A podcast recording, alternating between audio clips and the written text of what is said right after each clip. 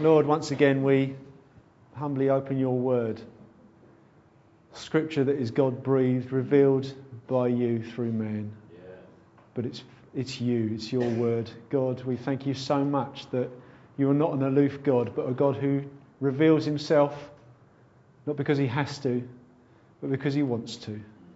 Once again, may you reveal yourself through your word this morning to each one of us that we have something to act upon this week to bring more glory to you, Lord. In your name we pray. Amen. like I say, we won't be focusing on the miracle of feeding the four plus thousand people uh, this morning. There's a lot of moments in this chapter to struggle to focus on. I'm not going to give an overview of a, of a chapter like I managed to do last time. Um, while I was preparing, I was trying to work out what actually God wanted me to focus on this morning. That was quite a diverse chapter. I started looking at the Pharisees, is what I got drawn into really. I, I feel actually what the Pharisees represent for us today, we've got a lot to learn from. But then I realised as I prepared that more and more, I realised whoever comes to Matthew 23 will have nothing further to add. Um, I, that might end up being me as the rota comes around, I don't know. And when it does, in which case I will elaborate, or I might find out actually I've said enough on the subject this morning. We'll see when the time comes, and we might just skip Matthew 23. But as I was doing that, or I might just give it to Julian. Or, or as I was doing that, I then recognised that wasn't what God wanted me to specifically focus on, although I will talk about it a bit this morning. Then I looked at the Canaanite woman was the other bit that drew me. I actually started choking up when you, that moment's coming. Daughter gets healed. It's brilliant. But again, I recognise that a lot of what comes out of that, in terms of themes of prayer, persistence, perseverance, faith, we've actually touched on in many different ways over not too distant past. And I do want to just simply repeat stuff we've already heard before. In doing that, I recognise there is a hinge, to steal a word from John last week, there is a hinge in this chapter on which both those responses, the Pharisees and the Canaanite women, the Canaanite woman, there is one verse on which that is like a fulcrum effect. And there are two different responses to this issue that Jesus picks up on. And in the light of what we'll be celebrating next week, next Sunday we're going to be celebrating the great victorious resurrection of our Jesus from the dead. Let's not, as we do that, focus, and let us not lose focus of what happened on the Friday, why he gave his life. And actually, I felt it's very important to look at this single verse that Jesus shared, this hinge moment.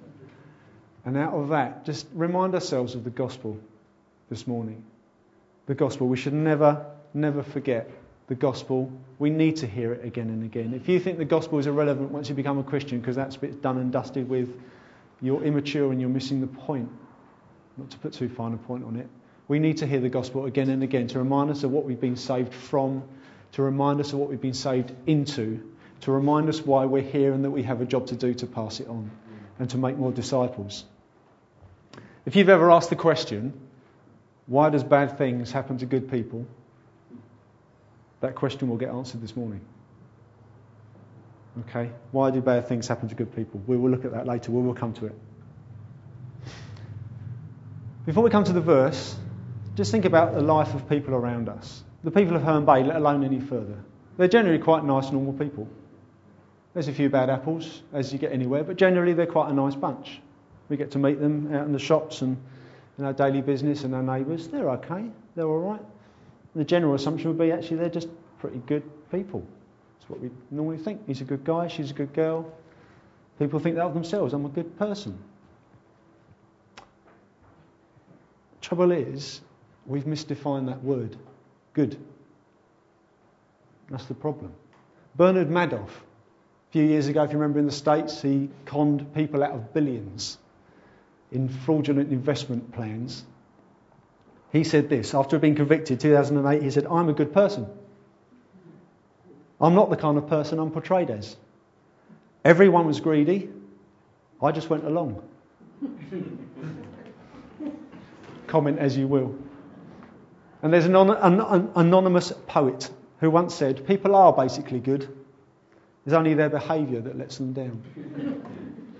Again i'll let you to com- I'll leave you to comment but you understand there's a there's a tension there that, that doesn't quite settle right.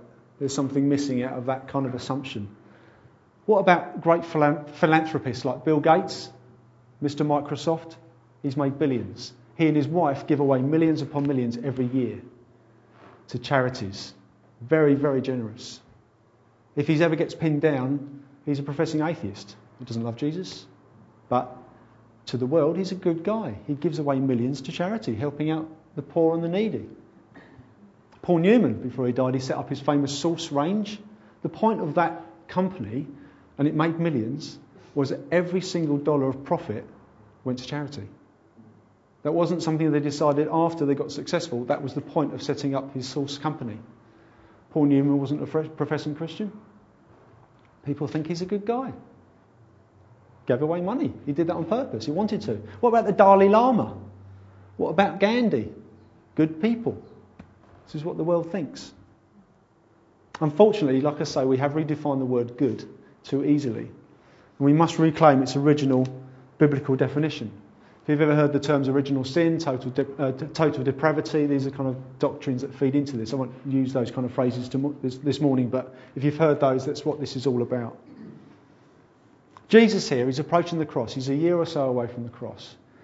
Things are accelerating now, and he's still confronting not just the reality of the human heart, but right here, he's confronting our pitiful attempts, like the Pharisees, to do something about the problem to cover it up or try to, try to deal with it. He tears a strip off the Pharisees for what they're doing. They're trying to save themselves. It's quite pitiful, really. But then we also see him pour grace upon this woman who comes to him and understands him as her only means of mercy in her desperate, desperate situation.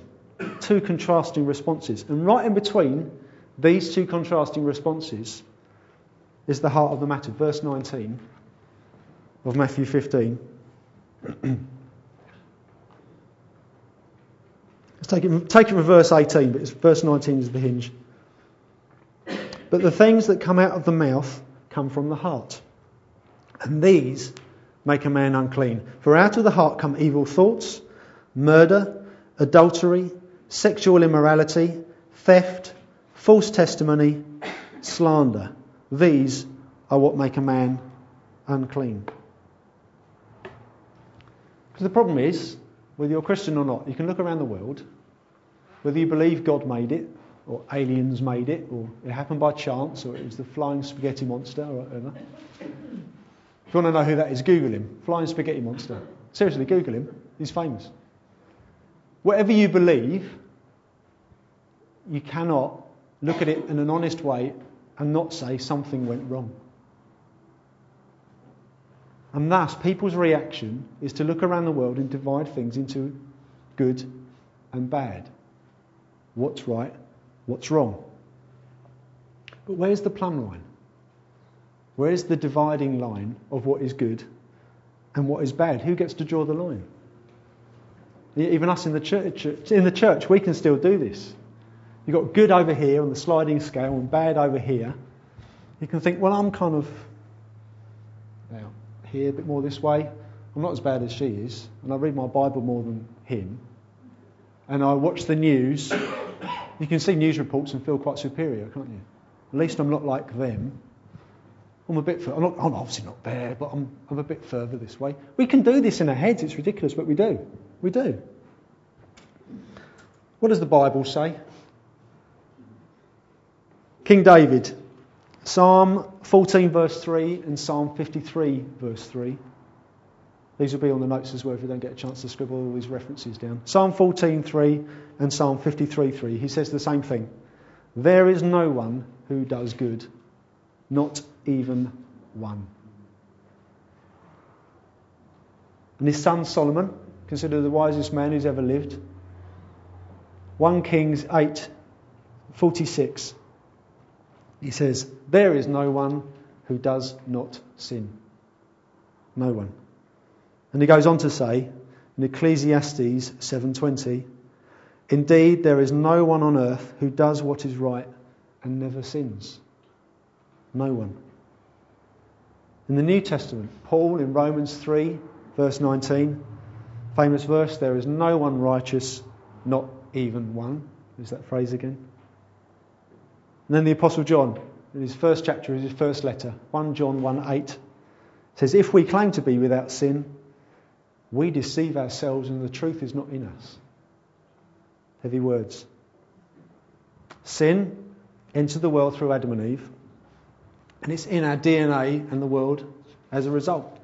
That's why we have laws. The law isn't just there to protect us, the law is a mirror to show us what we're capable of. The laws of our land. Just as the old covenant, the old law that God laid down was a mirror to show people what their hearts were like. Our national laws, our international laws, they just show us what we're capable of and what to protect us from. But we can't pass the buck, you see, because you can hear original sin, Adam and Eve, well, it's their fault we're considered sinners. We can't pass the buck on them because we're all perfectly capable ourselves. We're all capable of sins of commission and omission. Commission, that we do what we shouldn't do. Sins of commission. Sins of omission, where we don't do what we should do.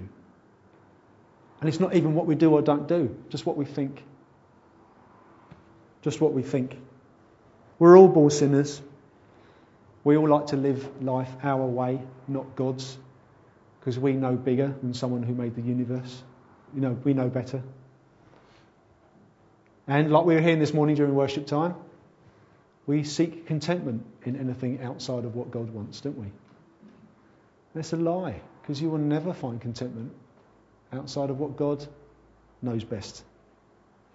This isn't to say that anyone is incapable of doing good things, because we can see that does happen. Non Christian philanthropists like Bill Gates and Paul Newman do good things. But that's because of God's grace. It's called common grace. He allows it. Imagine the world without that. He allows us all to be capable of good works. But if they don't come from faith in Him, if they're not done for His glory, it's going to be stained by sin, ulterior motives, selfish desires, ultimately. Good doesn't always mean good. Just have to remember what the Bible says about the word good. Therefore, what is good? Wayne Grudem, theologian, he says, excuse me, he says, God is the final standard of good. Thus, good is what God approves. Does God approve of everything you do, think, say, dream, fantasize, hunger for? Can you honestly say He approves of everything? I can't. Ultimately, we're all sick without Him. Those verses were what men in the Bible have said. Is God breathed? That is scripture. that is right. But let's even hear it from God's own mouth through his prophet Jeremiah. He says in Jeremiah 17, verse 9, The heart is deceptive above all things and beyond cure. Well, the ESV says desperately sick. We're all sick. And because the heart is deceitful, it's not just because we're capable of deceiving other people, we can deceive ourselves. In our own pride, we can convince ourselves we're not proud. We do it. So then you can read this list that Jesus gives about what comes out of the heart and think, well, maybe a little bit, a couple of those, but most of that. I haven't murdered anyone. Last time I looked, driving home an automatic pilot, I don't think I did. Sexual immorality, well, it's not really me, I'm not really into that. Theft, I don't go thieving and breaking into people's houses. But we can deceive ourselves. We need to read between the lines of what Jesus is saying here. Let's make it easier for, for you to see it is about you. Mark chapter 7. It's the same passage, just narrated by Mark, and he elaborates on the list. Matthew's been quite concise and hasn't given everything that Jesus has said. Matthew has listed seven points, seven items that Jesus lists that come out of the heart. Mark goes on to give us the full list, which is 13. Hey. Mark chapter 7, verse 21. For from within, out of men's hearts, here we go, come evil thoughts, sexual immorality, theft, murder, adultery, greed, malice, deceit, lewdness, envy, slander, arrogance, and folly. Anybody here put their hand up and say none of those apply? No. So we're all capable of dark thoughts, aren't we? If you've ever been the parent of a small child, you're capable of dark thoughts. If you've ever been saving up a deposit to buy a house, you can have dark thoughts about your parents and your inheritance.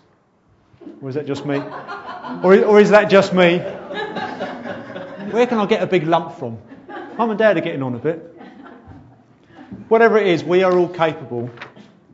We are all capable. And if we say we're not, we're an idiot, ultimately. So Jesus takes us one step further in Luke chapter 18. I'll read it out to you if you don't want to turn to it. Luke chapter 18, verses 18 to 19.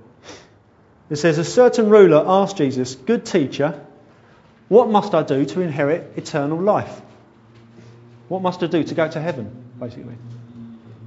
Why do you call me good? Jesus answered. No one is good except God. He's trying to catch the guy out and trying to work out if he's recognized Jesus as God, because Jesus is the eternal Son of God.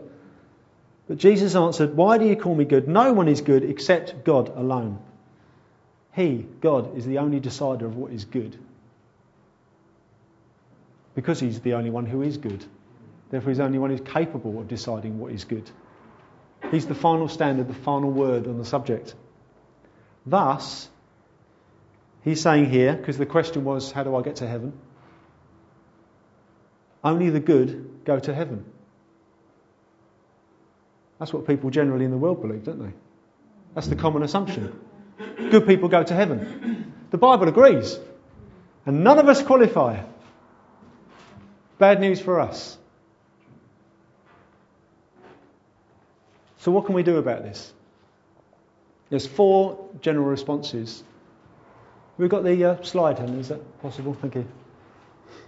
There's four responses three wrongs and a right, three goods and a bad, using the same terminology this morning.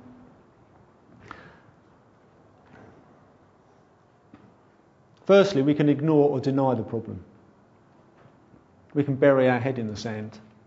Maybe it'll go away.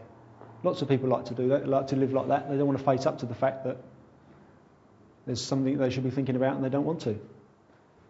Or you could believe you're not bad in the first place. Some people believe that. It's like avoiding the doctor when you're sick. When your knee's playing up for weeks and you haven't phoned the GP up. It's a joke. A friend of ours, he's been collapsing and hoped it would go away and kept putting it off. Collapsed again. He and his wife thought it was a little stroke. Maybe it'll go away. Still didn't see the doctor. Ultimately, went to the doctor. He's in final stages of lung and brain cancer.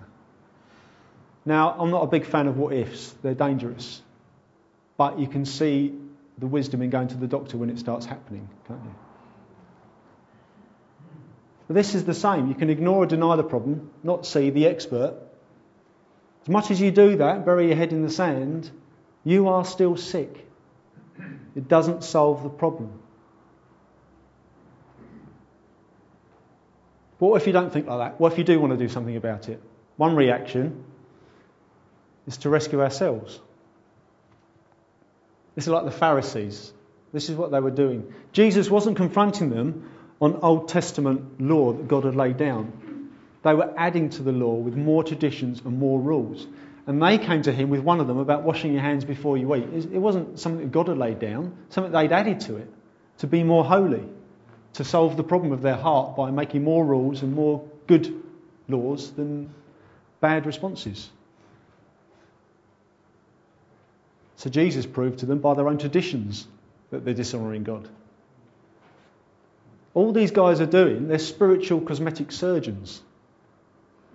They're not sorting out what's going on inside and trying to put on this pretty facade. A bit of Botox and a bit of, bit of a nose job. That's all they're doing. They're creating this plastic moralism that still disguises a filthy heart. People do it generally these days about being good to each other. That's what life's about. That's the right approach to life, is being good to each other. I've just hooked up with my old English teacher. We haven't spoken to each other for 30 years. We found each other on the internet. We follow each other's tweets. And he's setting up this kindness, kindness scheme that he wants to take off around the world. And the tagline is Could the answer for mankind be for man to be kind? Bless him. He gets my gospel tweets back. But people think, people think that's the answer. It's not. It's spiritual cosmetic surgery. It's not solving the problem. So it's a self improvement, which ultimately isn't, is it?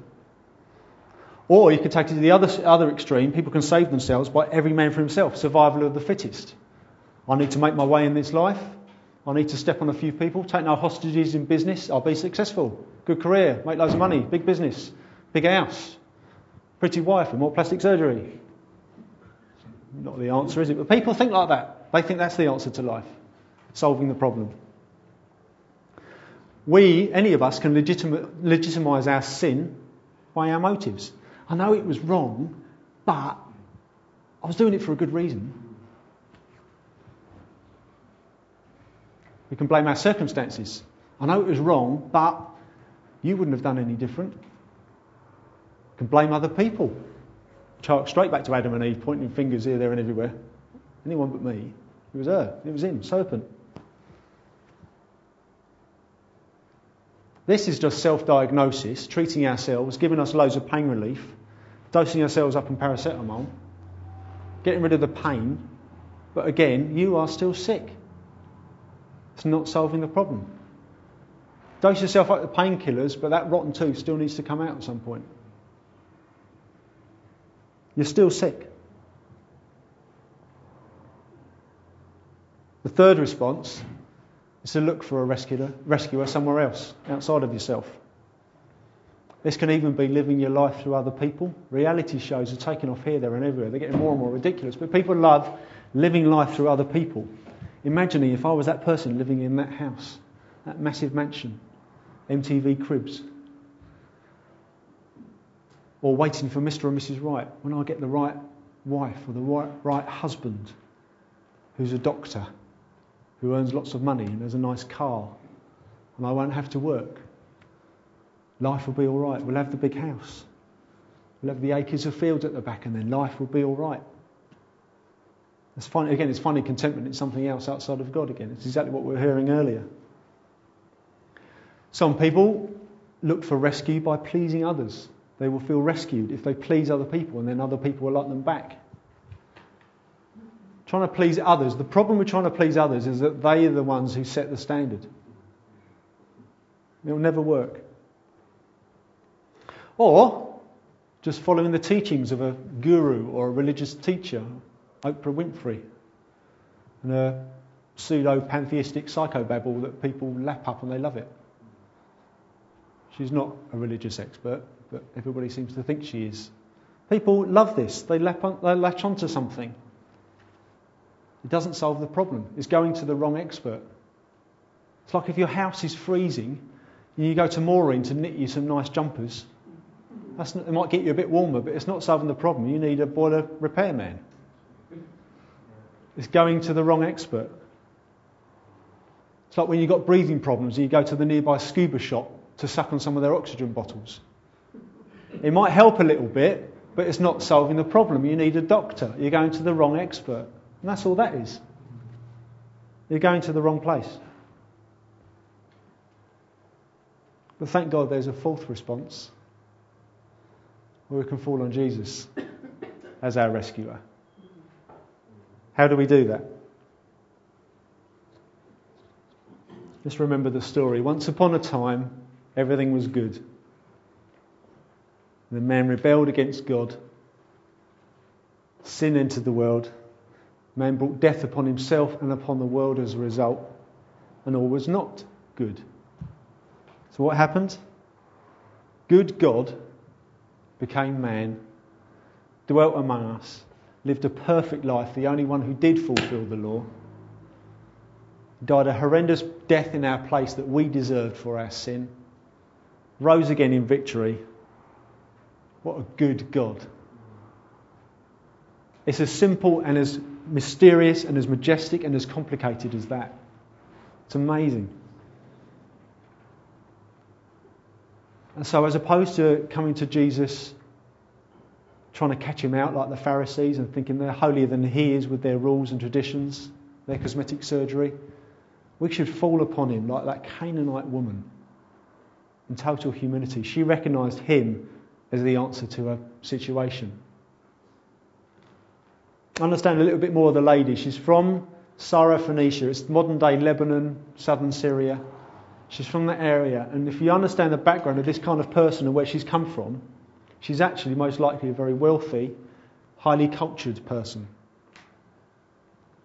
And yet, she knows that her gods and her wealth will not solve her desperate situation. And she comes to a man who actually, by race, represents an enemy of her people. She comes and seeks him out She's left her daughter at home with people. She's gone out of her way because he's the answer. And what does she call him? Lord, Master. She says, Help me, have mercy. She sees him as the only rescuer, the only answer to her situation. He's the answer to her brokenness and her helplessness. She says, Rescue me.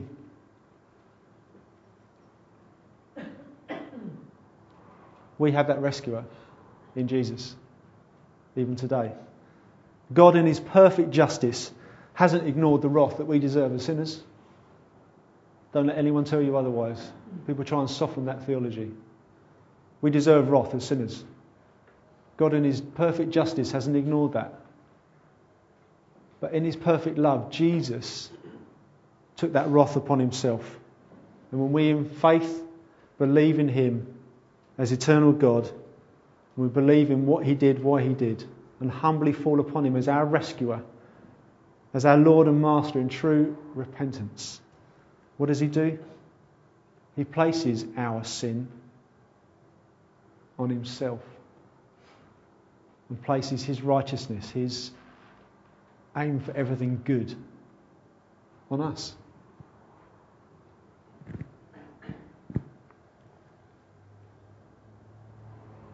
See, sin used to be in our DNA as human beings.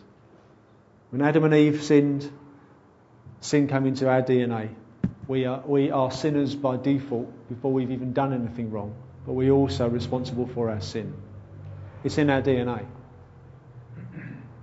But we now, if you're in Christ, you now have a new nature. Let me just make this point.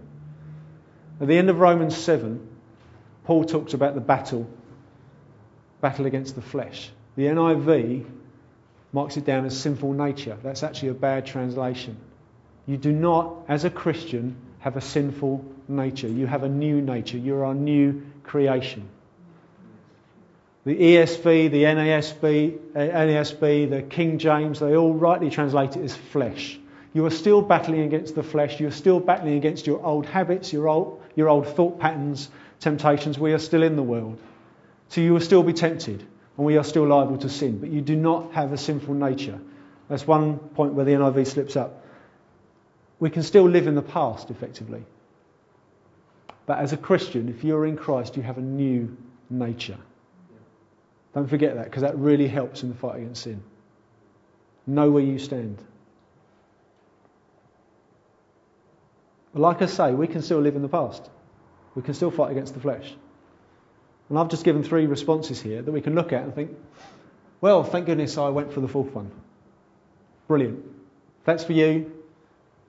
You're a new creation in Christ. Hallelujah. Don't think the first three still don't apply to you anymore. Okay? Let me explain. We can still ignore or deny the fact that somewhere along the line we've wandered away from the truth. If you're saved, you're always saved. I've preached that before, I'll preach it again. If you're still confused, come and find me. If you are saved, you're always saved. You don't lose your salvation. But we can still wander from the truth. Sometimes we can do that knowingly and know we're being disobedient. We can stick our fingers in our ears and have a tantrum. We're still liable of doing that. Don't think we're not capable of that. We can still try to rescue ourselves. We can still try to do it. Even as Christians, we can still fail to fall on Jesus and perform spiritual cosmetic surgery to make us feel better and look better without true repentance at the heart. Why should I forgive X? I'm doing all these good works, doing lots of good things. Why do I have to go and do that? Why should I have to confront that and be humble before someone? Why? We convince ourselves that I don't need to do that. It's a sin of omission because I'm doing this. We can put on a good show at church, put on a good mask, a good facade, still hides what's going on in the heart, doesn't it? We can make a list of X to avoid Y.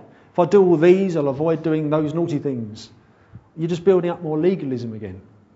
You're building up another law, another set of rules, another set of traditions like the Pharisees. It's good to have discipline, it's good to have habits. It's good, if you have a problem with the internet, then cancel your internet subscription. It's good to cut your right hand off, like Jesus says. But that doesn't save you. If you have a full relationship with your Jesus and you're aware of him and you love him and you want to please him, you don't go there anyway. Do you see the difference? It's good, it's good, it's good to have guidelines and boundaries. I'm not saying that. Just be wise about it. Boundaries and rules don't save you. A relationship with Christ saves you and helps you in situations like that. Or we can still look for a rescuer somewhere else outside of ourselves even in the latest Christian fad, the latest church style, the latest speaker. I'm for Paul, I'm for Apollos, I'm from Mark Driscoll, I'm from Rob Bell. We can do church without being church, can't we?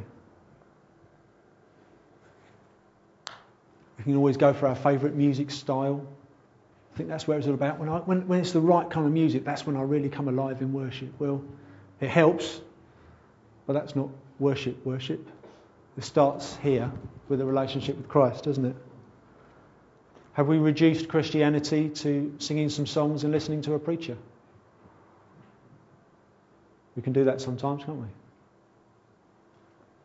And even the world, we can be tempted to go and find contentment in the world again. As one of his people, we can still be lured by TV, money, food, whatever it is. We can still try and find contentment outside of Him. But again, all this is like the heart transplant patient who's had a brand new heart. And yet he still doesn't venture out the house, walk more than 10 yards, relies on his home oxygen because he doesn't trust his surgeon. The guy is actually free because he's got a brand new heart, but he's not living in that freedom. Do you see the difference? We can still do that. We can still be a new creation in Christ and not live it.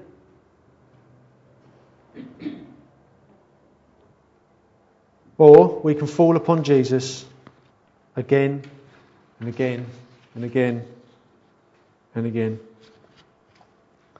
When you feel the need to win others over, remember what God thinks of you through His Son. You don't need to please other people, you just be His child. When you're not at peace or content with life at the moment, remember where true fulfillment will always lie, which is in Jesus, which is in Him. And so when you ask the question, why do bad things happen to good people? Or when you hear other people asking that question, why do bad things happen to good people? It's actually a bad question. R.C. Sproul explains it this way. He's a pastor theologian from America. Fantastic, fantastic preacher. He says this. This is brilliant. He said, Why do bad things happen to good people? That only happened once. And he volunteered. Hallelujah. So this week, as we're in the run up to Easter, let's reflect on the journey to the cross. Let's remember why. Let's remember who. Let's remember what happened. Let's remember the good, the bad, and the ugly. The bad and the ugly is our sin, our hearts, our selfishness. The good is the good God who went out of his way when he didn't have to, but because he loved us, to go through what he went through, to die the death that we deserved, and then rise again in victory that we can be secured with him forever in eternity. Do bad things happen to good people? It only happened once and he volunteered. Never forget that. Never forget that. Run to him. Let him work his miracle of transformation in you. Whether you know him yet or you already know him, run to him because he's a good God. Let's pray.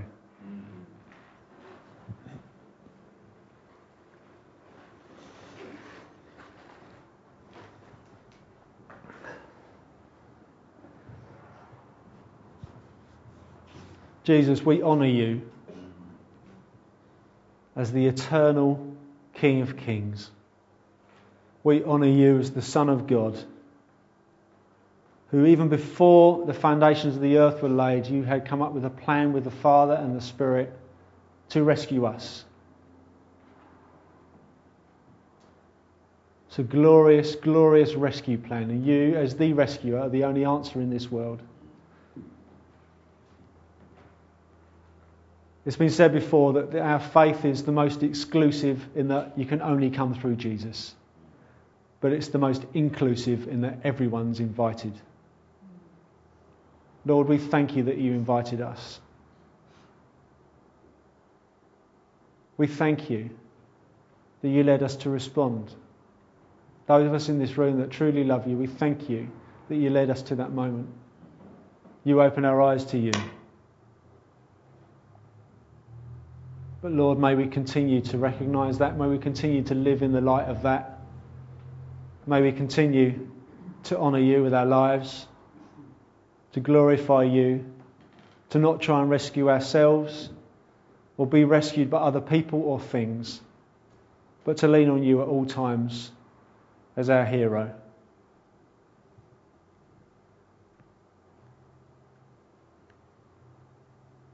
If you don't know Jesus as your Lord and Saviour, then please just come and grab one of us afterwards. We'd love to talk it through with you. It's the best thing you can ever do. Never put it off because you don't know where you'll be this afternoon or tomorrow. It might be too late. Come and speak to us. We'd love to talk and pray with you.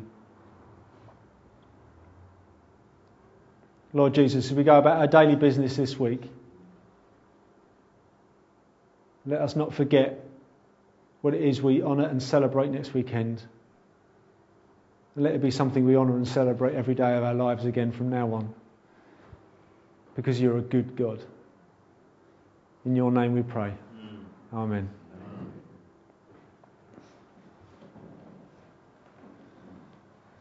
Cheers, guys. If you want prayer for anything, aches and pains and illnesses, come and find us. We'll talk to a good God with you. Anything else, come and find us. Teas and coffees are at the back.